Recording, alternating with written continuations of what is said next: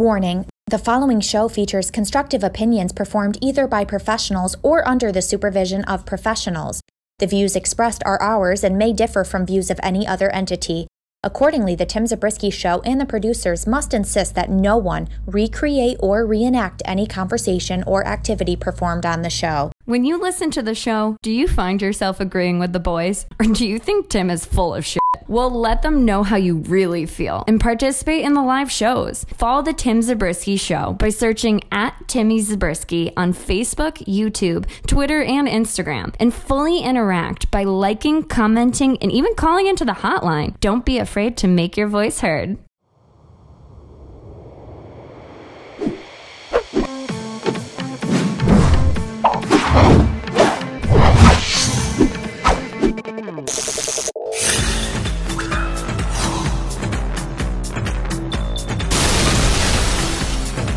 What's up, guys? Tim's Zabriskie here, back at it again with the brand new vid.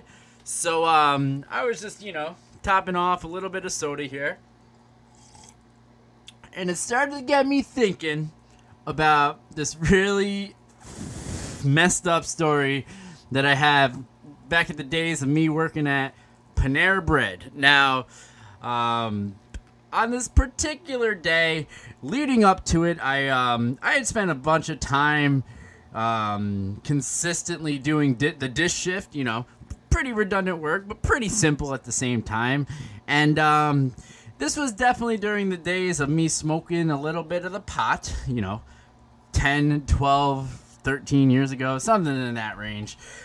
But what makes this particularly funny, this one event, is I didn't have a ride to work. So I asked my um, my drug dealer at the time if he could, you know, do me a favor for once. And he said, Timmy, you know what? You're such a good customer. Yeah, I can drive you to work. And granted, it's only five minutes down the street. I just didn't have a ride.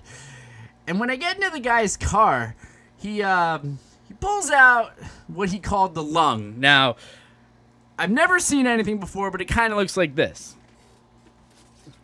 This is my my version of um, what it was, right?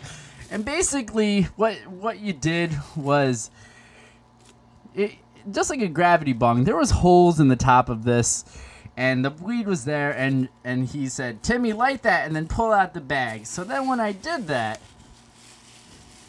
the whole thing here would fill up with smoke, right? And then he goes, he goes, take it off and start, you know, breathing into the thing. So when you do it, it kind of turns into a lung. I took an actual inhale there. Still got it. Um, so yeah, so so I did that, and I only did it like one time.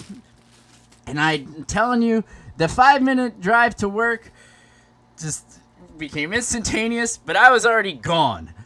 Absolutely gone. So I walk into work and I'm, you know, I'm just like, hey, what's up, everyone? You know, just trying to get back to the dish area. And uh, um, my manager, he, very cool guy, he just looked at me and goes, Ziggy, because he nicknamed me after Ziggy Stardust. Uh, and he's like, Ziggy, I need you on register today. And I just looked at the guy and said, What? And he's like, Yeah, I need you on register. We're short. And I was just like, uh, all right. So I'm on register, do the first couple transactions. I'm still like really nervous because, you know, I'm trying to not show at all that, you know, I'm inebriated in any way. So as I'm, uh, as I'm doing this, this guy comes up and he asks me for a baker's dozen. Now, anybody that's been to Panera Bread, a baker's dozen of uh, bagels, excuse me. But anybody that's ever been to Panera Bread will know that they're very particular with the way that they that they do things. Like you take, it's like you put the food into one bag, and then you take another that bag and put it into a special box, and that box has like another bag that's in it, and then you put in the plastic bag and you hand it to the guy. But at this point, a little bit more time has gone by. It's really settled in, you know, using the iron lung. And what do I do? If you were to imagine that this here is the the baker's dozen of bagels.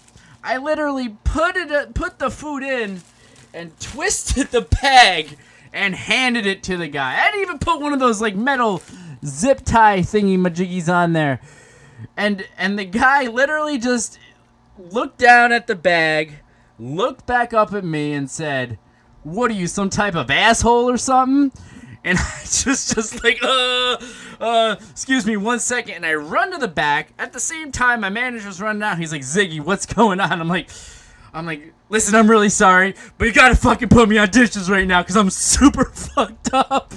And he's like, he's like, all right, get get the fuck back there. And and I don't know. I just finished the shift. Nobody ever talked about this again.